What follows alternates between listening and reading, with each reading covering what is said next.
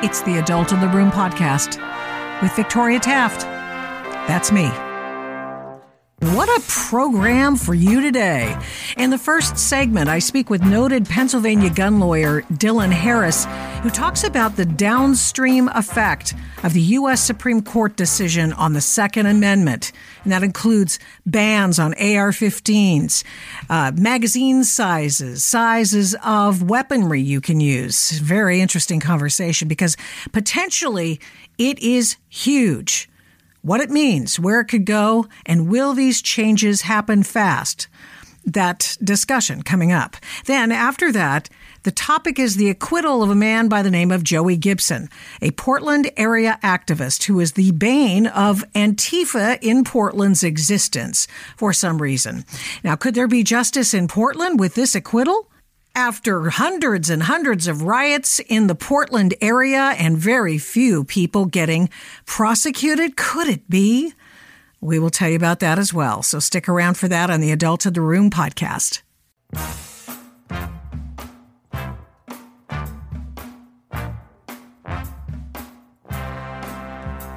The Supreme Court's Bruen gun decision has teed up a big change in the nation's gun laws. Not just being able to carry on your person, but uh, because of your need to bear arms, but no, other aspects of the law, of stuff about guns, is going to change, probably. It's an aspect of the law that I believe is underappreciated at this point, and I've been collecting reactions to the Bruen decision from gun attorneys throughout the country for my PJ Media article on it that's forthcoming. And, and what happens now after Clarence Thomas's majority opinion in this case? And so i I got directed by Andrew Branca, of all wonderful people, to talk to Dillon Harris, who's an attorney with the Pennsylvania group known as the Firearms Industry Consulting Groups, a division of civil rights defense firm, PC. And his law firm was recommended to me by the Law of Self Defense, Andrew Branca, whom, of course, is a friend of the program and a friend of mine for many, many years, and professionally speaking. Well, so here we are. The ruling fundamentally changes the legal landscape for gun laws, says Hannah Hill, the director of research and policy at the National Foundation for Gun Rights. And you know, it's been it's, it's taken a while to hear somebody actually say that. And Dillon, how in heaven's name would this change gun laws uh, pertaining to mm, ammo, magazine size, bump stocks, all the other things that uh, folks who don't like guns like to put on gun owners. Thanks for having me on, Victoria. So basically, what happened is the Bruen decision, Justice Thomas laid out uh, and explained in detail the new test uh, that courts are going to be using to evaluate laws uh, relating to the Second Amendment. In 2008, after the Heller decision, uh, appellate courts started implementing a two test or a two step test, uh, generally falling under intermediate scrutiny, uh, which basically the, the first step of the test was the court asking whether uh, the law at issue impinged on uh, conduct protected by the Second Amendment. And then, if it did, the second step, the court looked to whether uh, that conduct and whether that regulation uh, was substantially related to the achievement of an important governmental interest, which is the intermediate scrutiny standard. Uh, and courts, uh, as Justice Thomas points out in the Bruen decision, were frequently deferring to the legislatures on those questions. Uh, so the Bruen decision uh, Justice Thomas laid out that no, courts shouldn't be using this two step test and intermediate scrutiny at all. What they should be using is basically a historical analysis test. So I've got a quote here that sums it up really quickly that I'll just read. Mm-hmm. Uh, so Justice Thomas stated, when the Second Amendment's plain text covers an individual's conduct, the Constitution presumptively protects that conduct. The government must then justify its regulation by demonstrating that it is consistent with the nation's historical tradition of firearm regulation. Only then may a court conclude that the individual's conduct falls outside the Second Amendment's unqualified command. So the new test is basically going to be a historical analysis. It's not going to be scrutiny at all.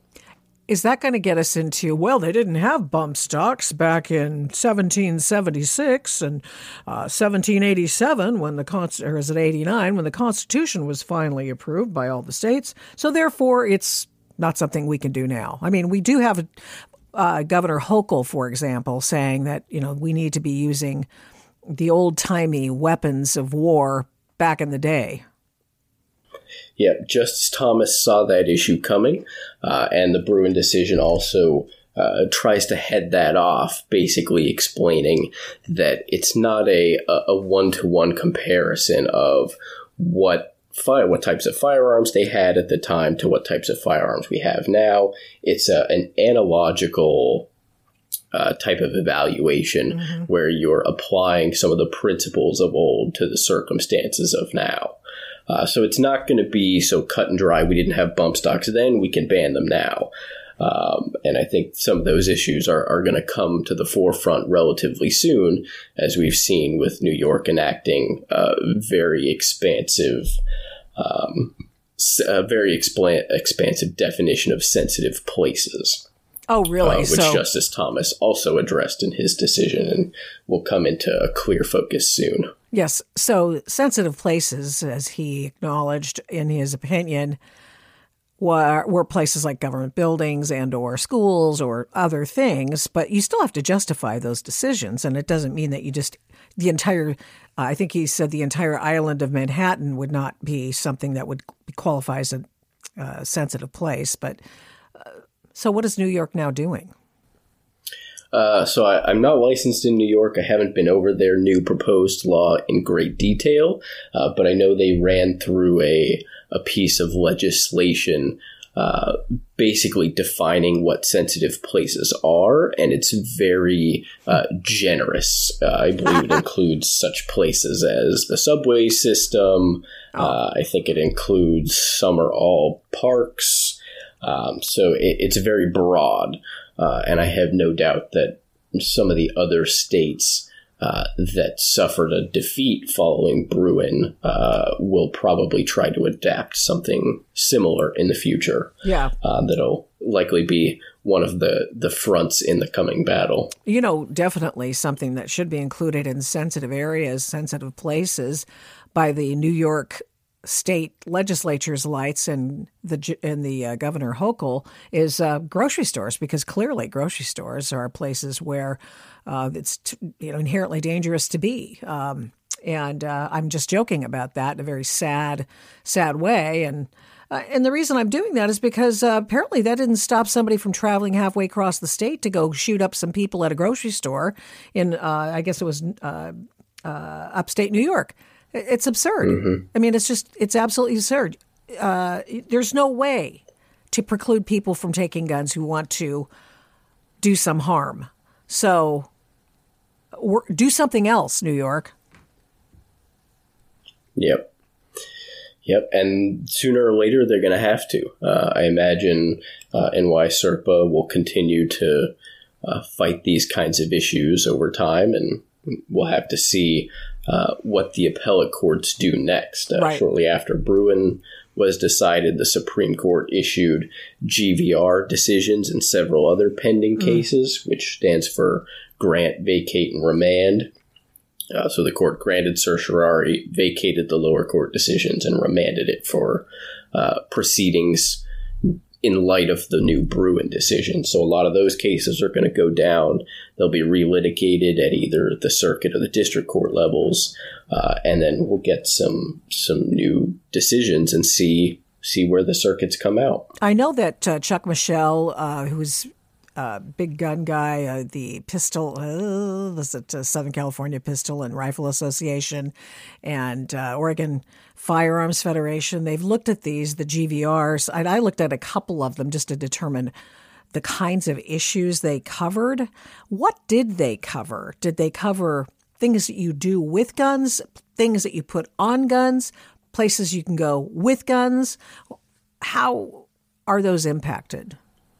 So I'm not familiar with what all of them were. Uh, I think one of them may have been a Ninth Circuit case relating to uh, assault weapons. Oh.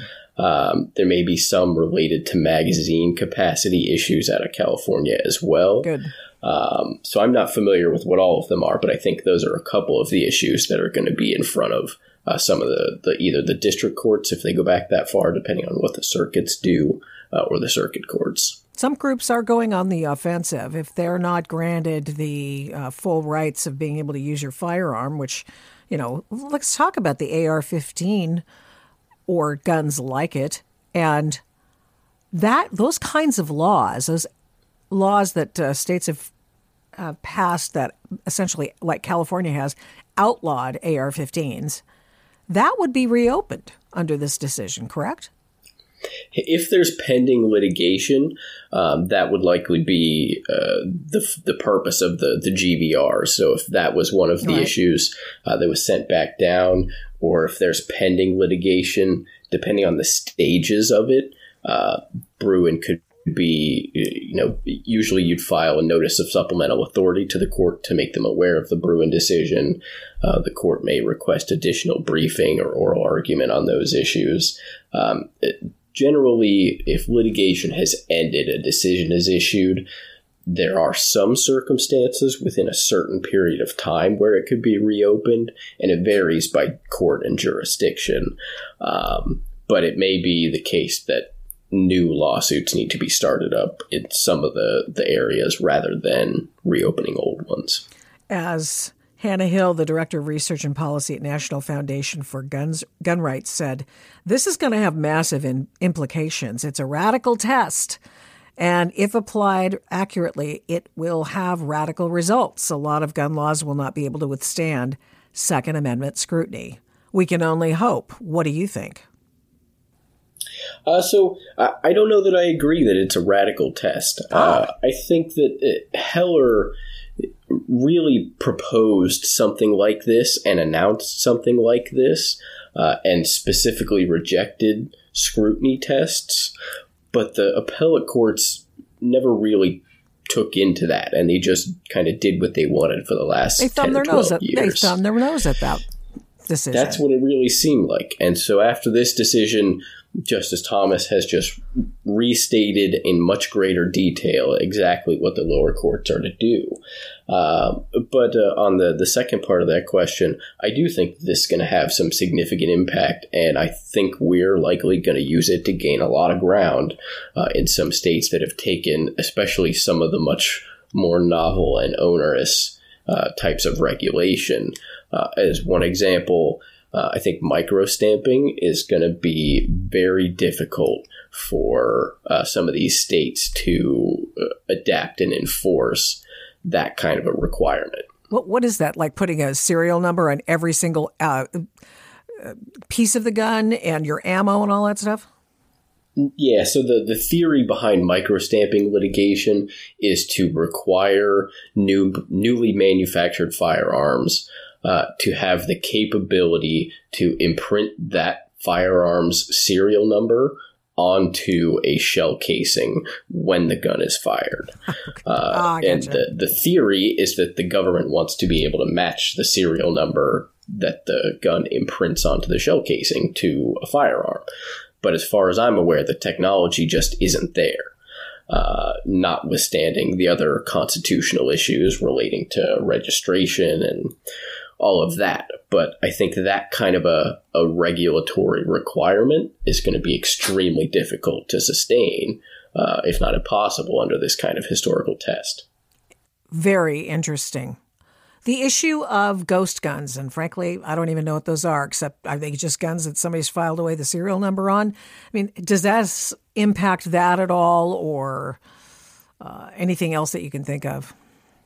I think it will, and it, anything, it really this is going to impact everything.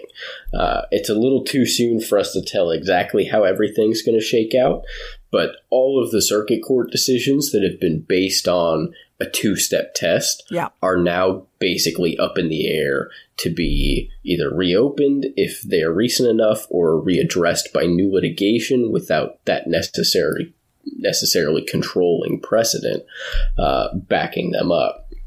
Uh, on the ghost guns issue, you know, it's the same thing. The courts are going to have to apply this new, uh, or I guess this not new, but newly reannounced uh, historical analysis test. Uh, and in the context of, of ghost guns, you know, manufacturing your own firearms uh, in the privacy of your own home. Is that what it's those going to are? be tough to sustain. Yeah, generally, uh, you know, every every uh, journalist or government agency's definition is a little bit different. Oh, but oh, the Well, theory that's is it's some kind of home manufactured firearm that doesn't have a serial number that they know of. Um, Like a 3D making it, printer. uh, yeah, 3D printer, an 80% lower, you know, Mm-hmm. whatever it is. It's something that a, a licensed manufacturer didn't manufacture for commercial purposes. Uh, it's something done by a, a private individual. Um, so so we'll we'll see, and it depends, you know, if they're banned versus if they're just regulated in some way. Uh, it's going to be applied to each law uh, in each jurisdiction as the lawsuits come. So then, right after this decision, the U.S. Senate, or was it right before, right around the same time, the U.S. Senate, with the help of Republicans who should know better, decided they'd pass a sweeping gun law, which would uh, change the definition of what a, a, a gun seller is and would change uh, all kinds of things with respect to gun ownership. Does this have any impact, this Supreme Court decision, have any impact on this Senate law? Uh, just on its own, the decision being issued doesn't directly impact it uh, because the the decision, none of the aspects of that federal law were at issue in the decision. Um, now, if the federal law is challenged in in a lawsuit, then it'll absolutely apply because this is the the new standard that that law would be held to, uh, and some of the the new definition as to what a person who's engaged in the business of uh, buying or selling firearms uh, may be pretty difficult to uphold if it's just you know any person looking to make a pecuniary gain on the Right. sale of a firearm. Right. You, we you can sell guns, you just can't make any money. So you're taking profit Well- motive out of it, which is essentially what it sounded like they were trying to do. Yeah, it seems like you could make money, but making money on the sale couldn't be your intention of making the sale. How that gets enforced in practice, uh, we all know won't be favorable to uh, our industry, but that's the the the language of it. Red flag laws. Those laws are specifically. We, we don't we don't want mentally crazy people to get guns. Uh, I think we or any other weapon for that matter. I don't want them hauling rocks to a protest. I don't want them, you know, using a knife to go after somebody, and neither do I want them to use a gun. But nevertheless, I can only imagine that some people will be red flagged as a result of this uh, senatorial attempt to increase the number of states with red flag laws. That goes right to Second Amendment use, doesn't it? Red flag laws? I think it. I think it does, but it's.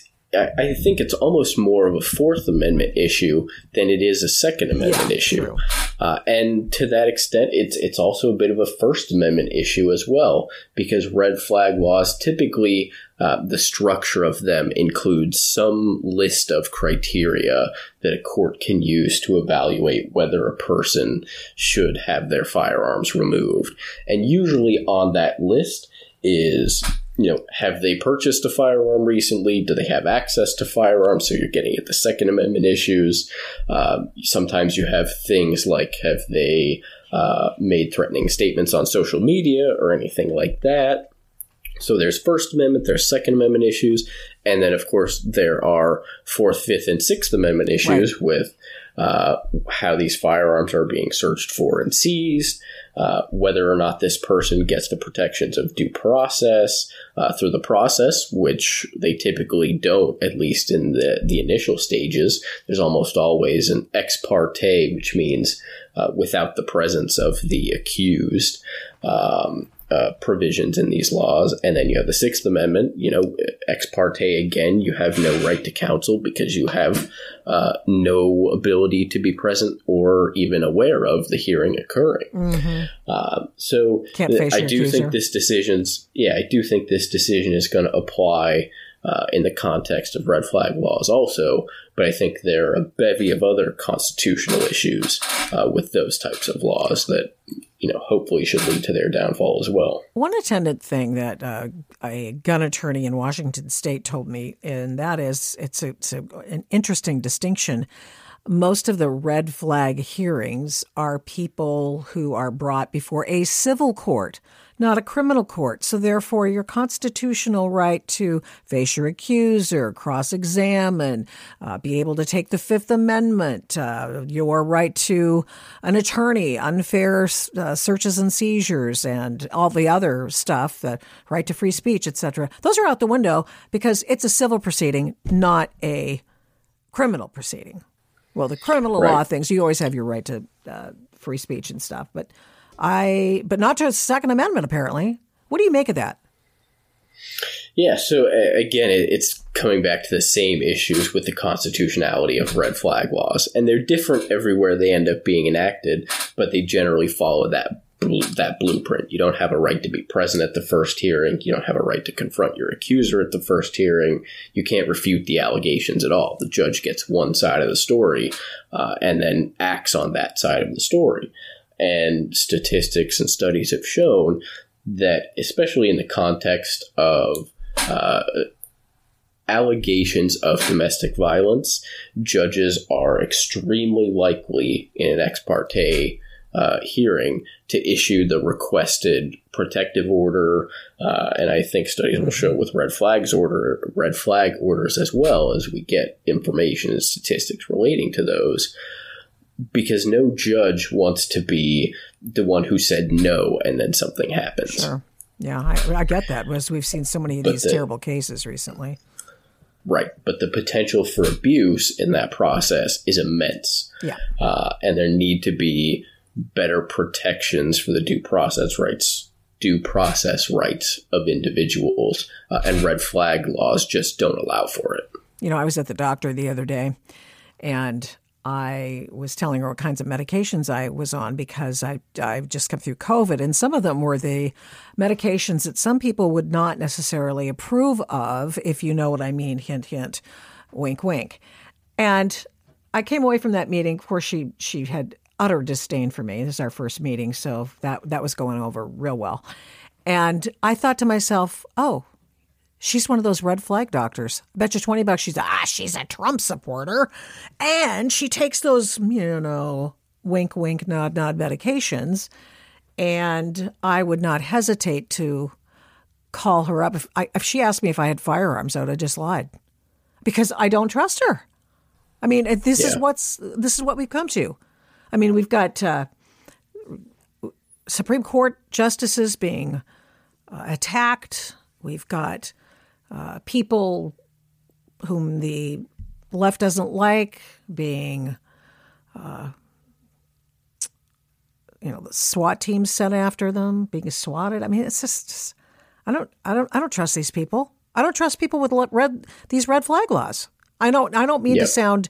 I don't mean to sound like I'm a conspiracy theorist. I'm merely suggesting to you that which has already played itself out in the public square and we know they will be misused. Absolutely. Yep. Yep.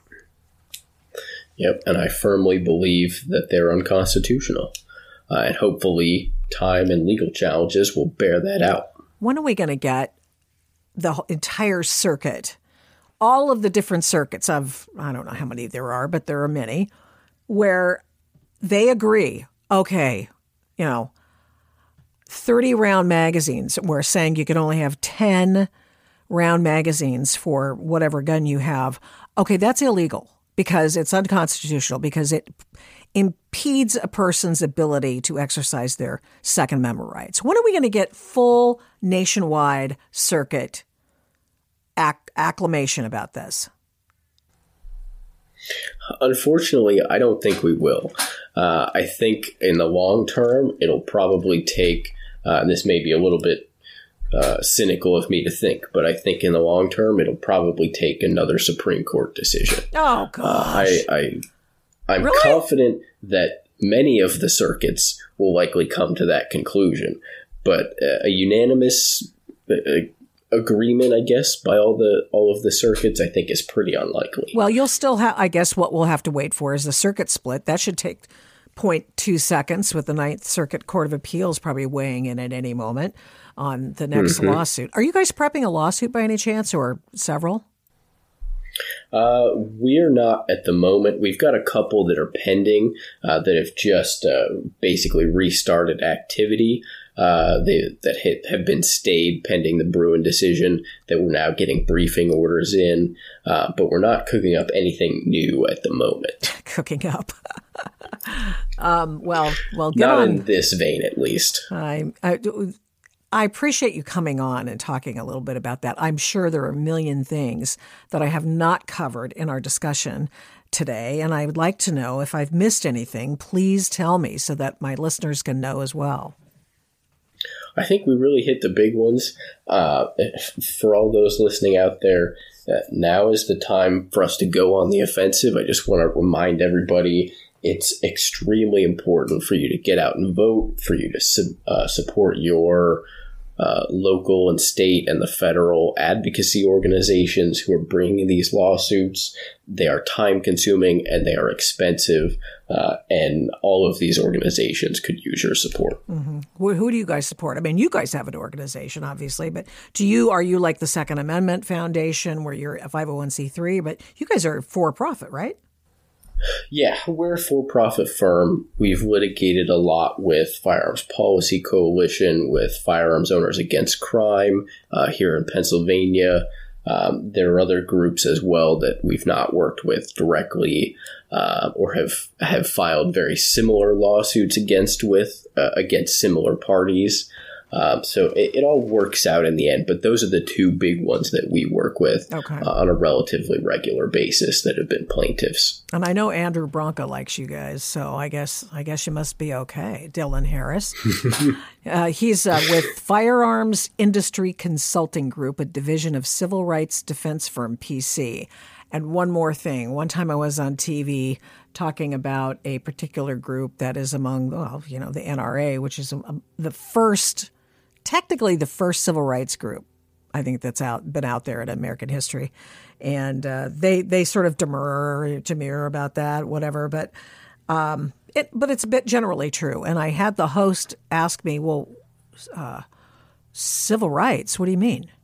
And I said, "Well, you know, the Second Amendment that's a civil right." People don't even recognize that. Yeah. That's how sad that was. Yep. Honest to God. Yep. People need to, it's not a second class right, as Justice Thomas pointed out. Yep. And then you have groups like the ACLU that are a civil rights uh, organization that conveniently don't really interact all that much with this one. Yeah, that's right. They don't like the Second Amendment very much, do they? Alas, Dillon Harris, thanks so much for coming on the Adult in the Room podcast. It's been a pleasure. Of course, thank you for having me. This episode is supported by FX's Clipped, the scandalous story of the 2014 Clippers owner's racist remarks captured on tape and heard around the world. The series charts the tape's impact on a dysfunctional basketball organization striving to win against their reputation as the most cursed team in the league. Starring Laurence Fishburne, Jacki Weaver, Cleopatra Coleman, and Ed O'Neill. FX's Clipped, streaming June 4th, only on Hulu. James Buchal is one of Joey Gibson's attorneys in a three year long battle to bring some semblance to the People's Republic of Portland, Just Us system. After Portland voters hired the George Soros woke DA, crime escalated to record levels and prosecutions just dropped off a cliff. Hundreds of Antifa members were never charged for their part in the 200 plus days of rioting, looting, fire setting, hitting cops, assaulting officers, hurting them, and sending them to the hospital. Those who were prosecuted had their charges dropped. 70% of the people charged in connection with that so called summer of love after George Floyd's death were let off in Portland, Oregon. Now, after the Mike Strickland case, which we go over through that whole case with you on the first few episodes of the Adult in the Room podcast, please go back and listen. And with the cases of Andy Ngo, who has been attacked multiple times as he's attempted to report on Antifa, which we highlight in interviews with him on a couple of episodes. I mean, no one thought Portland was a place where one, possibly right of center, could get justice. But Gibson was acquitted on charges of riot in Portland, Oregon, of all places. He was accused and charged with riot by the Multnomah County District Attorney's Office. And what was the riot charge? Root cause. Hmm. Well, after an Antifa member spit on Gibson and other people in his Patriot Prayer group, Gibson wiped off the woman's spit on a comrade's shirt. That was the riot. Of course, it did nothing of the kind. Now, listen to this excerpt of the so called riot, according to prosecutors, from YouTube videographer. I know him, Nate, uh, but he's also known publicly as Stumptown Matters. And oops, there is potty talk. It ensues. Grab the Kevlar earmuffs if you're offended. Listen up.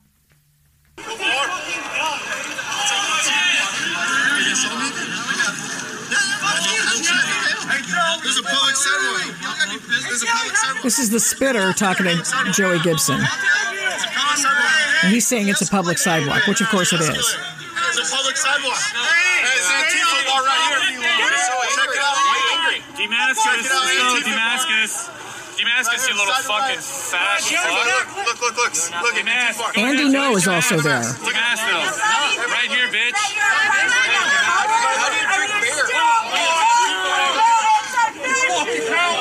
Ngo is recording this for his writing. Calm down, calm down, calm down. Ain't no pussies. Are we? Look at this. Hey, nothing. You want that, huh? You ain't doing nothing, right? We're just gonna chill out, right? your mask. You want another MI? Go ahead. It's ticking. It's ticking. It's about You have no idea what I had. You have no idea what I had. So they're jawboning. And then someone unmasks the spitter. And she gets up in the grill of some a black member of Patriot Prayer, you know, the racists.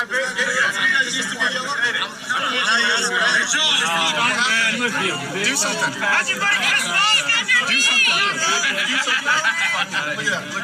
They're threatening Gibson, and he goes, "Okay, do something then."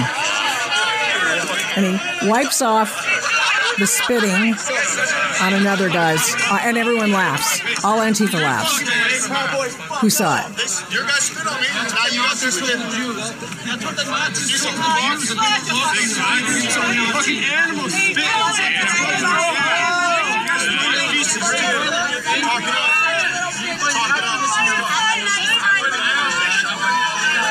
All right, you get the picture. It's a mess. It's a bit of a melee, but it's not a riot, not even close.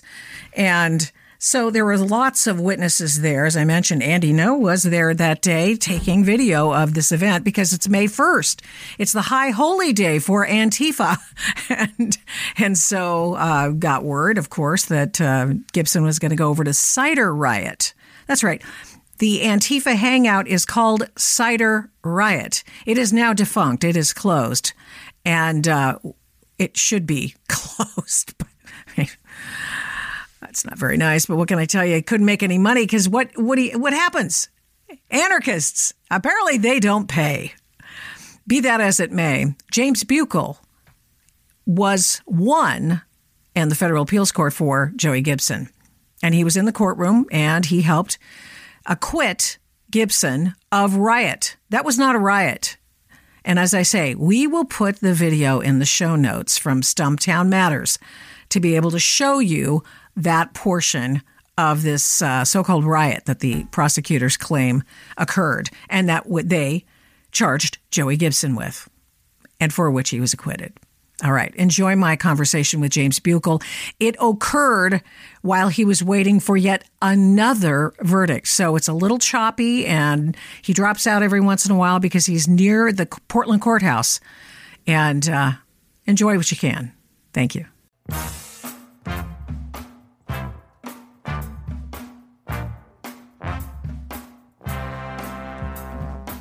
So tell me what happened in court and what you were arguing in this case and the response that you have to the acquittal for your client. I mean, is this a change in Portland justice? I don't know. Um, you know, as you know, we moved for a judgment of acquittal, saying that the evidence wasn't sufficient. This is essentially an argument that we've tried to been trying to present for three years and tried to present in federal court, which was that Mr. Gibson had not engaged in violent and tumultuous conduct within the meaning of the riot statute, and that the prosecution was essentially a politically driven exercise to chill his First Amendment rights. And the judge was of the view that he was handicapped because there weren't procedures in Oregon law that would let him resolve this until the time of the trial uh, which is one of the reasons we went to federal court and were disappointed there because they decided to abstain in favor of the state proceedings. Mm. And we finally got to the point where the judge could look at the evidence and say, yeah, there's there's essentially nothing there that approaches the level of riot. So so finally, uh, you've got um, Joey uh, being acquitted of this this case. Are you going to pursue this any further now that you have an acquittal in this case? Would you be going, for example, to federal court again to put forward the idea about free speech and the way Antifa has always tried to stifle free speech? Well, I think there has been a conspiracy to deprive him of his civil rights. Uh, and I think that various elements of the power structure in Portland have been involved in that, particularly the district attorney, District Attorney Schmidt, who essentially violated his own policy, saying he presumptively wouldn't pursue riot charges when Mr. Gibson was concerned. So I think I think there's something there. It's a complicated area with uh, various sort of immunities for public officials that we have to research. Uh, I think it's something that I expect Mr. Schultz and Mr. Gibson will have an interest in. It's, of course, up to them what they want to do, but the law may provide a remedy in these circumstances because they dragged these people through the mud for three years um, for essentially no reason at all. And as you may be aware, the judge, particularly with respect to Mr. Schultz, you know, declared that he was exactly he was bewildered why the district attorney was pursuing the case. Uh, he shouldn't have been. We explained why, but uh, in a world where everyone is very polite to one another and doesn't accuse each other of bad faith uh, mm. when they're you know in that power structure i can understand why he said what he said. And he went after the da uh, he, not by name but he did mention the institutional office of the district attorney. And of course mike schmidt is a george soros lackey a woke da and a man who is not someone who gives jurisprudence out equally. Um, so the judge said, I am somewhat bewildered that the state has driven this case to the point, to this point, despite having all the evidence in this case, all the video in its possession for years. That's not a fling at the individual prosecutors, who I know to be men of enormous integrity, etc. But as an institution, the district attorney's office decision to push this case to trial is surprising given the state of the evidence. What was the state of the evidence? Yeah. there wasn't any, and that's that's that's the point. And and I think you know, as late as it was, I have to commend Judge Souede for essentially having the courage to say the emperor has no clothes, because as you know in the story, there's not very many people who are willing to say that the emperor has no clothes when we're talking about the emperor, but Judge Souede was. You had said in your arguments in your um, to in your motion for acquittal that Gibson was there. He was showing his video, and I've watched every second of Joey Gibson's video, and I never did understand how in how in heaven's name they could have charged him with riot because he didn't cause one, nor did he participate in one. Uh, nevertheless, not knowing the permutations of the law, I appreciated the fact that maybe we'd get to the point of it, and I knew you were the right guy to do it. But you said that this had a lot to do with free speech and the fact that Joey Gibson was there to show uh, the dis- to show what the root of the disorder in downtown Portland is, as applied in these circumstances. We are unreasonably chilling freedom of speech. And the judge would not let you, I mean, even though you did have quite a a uh, colloquy with him about it, you mean you uh, you were not allowed to bring up free speech much. Well, what he meant by that, let me defend him in this way. We had already had the argument on jury instructions, and the free speech argument had carried the, in the jury instructions. So the jury, the judge had already decided as a matter of law that nothing that Mr. Gibson said or his expressive conduct that day could be part of the evidence constituting riot. So what he was saying in some sense is, I've already decided that you won that part. You know, let's focus on what's left. Mm-hmm. So you had won that argument that it was a stifling of free speech. Then prior to that, in uh, that uh, seriously, not that I'd won that argument. We had we had characterized the argument as when you are evaluating the charge of riot, you have to pull out all the conduct that's the speech and the expressive conduct and the context and the reaction of you know the people that you're talking to that's the free speech part. And mm-hmm. then all you have left then is if we look at the physical acts you know walking onto the sidewalk um, holding some antifa woman back who's attacking you. Are these physical acts you know sufficiently violent and tumultuous to constitute riot and by the time we got to the argument that you're talking about, that's what was left. And he was essentially saying, you don't need to go into all that old stuff already. We've decided. Oh, I see. Okay. Um, okay. So did you hesitate to go before a jury? Um, because I know how that has not necessarily worked out for people on the right before. I'm speaking specifically of, of Mike Strickland, and uh, he went before a judge, um, and the jury was so poisoned so I feel feel that maybe Mr. Lewis might be in some trouble. It's hard to say. Uh, I I don't know what the jury would have done. We the judge denied repeated motions we made to change the venue on that ground. What the judge did do is he allowed us to send a questionnaire to the jury, and we got back you know hundreds of these questionnaires, and it was evident that you know, the vast majority of the venire had been poisoned against Mr. Gibson in particular. and so then we had to spend three days trying to pick a jury of people who weren't poisoned in that fashion. My argument at the time was that once you have a community that is that deeply hostile, you can't presume that the ones who didn't say anything are just fine. Mm-hmm. And now we'll never know unless it comes through with the verdict of Lewis. How much did you participate in the defense of the other uh, defendants? You know, we're sitting there in the courtroom, and and you know, lawyers talk to each other during the trial, but that was that was about it. You know, just uh, talking to each other about what we're going to do. You okay with that? That kind of thing. Mm-hmm. I noticed that one of the other attorneys brought up free speech in his arguments for his client, which it sounded like it hadn't come up before. I know that you have always thought this was a free speech issue as well, James Buchal. So, can you talk a little bit about how what Antifa does on the streets of Portland to stifle that? Well, you know, they have an explicit goal in, in writing of what they call deplatforming uh, speech which, with, with which they disagree. And reasons that remain a mystery to me. Uh, they have identified patriots attempting to limit government power as fascists intent on increasing government power. I think this is because they're grossly misinformed and they're led by some extremely evil people who are on the side of essentially increasing fascistic government power. And and so they have the, the, the, the these forces. They are the, the, street enforcers of just trying to shout down and abuse any contrary opinions and the things that they continue to get away with. You know, um, invading prayer rallies, throwing people's, you know, amplifying equipment into the into the river. You know, attacking women and children. I mean, it is remarkable what they get away with under this administration of uh, of uh, D.A. Schmidt, and it's a tragedy to what is in substance a criminal gang.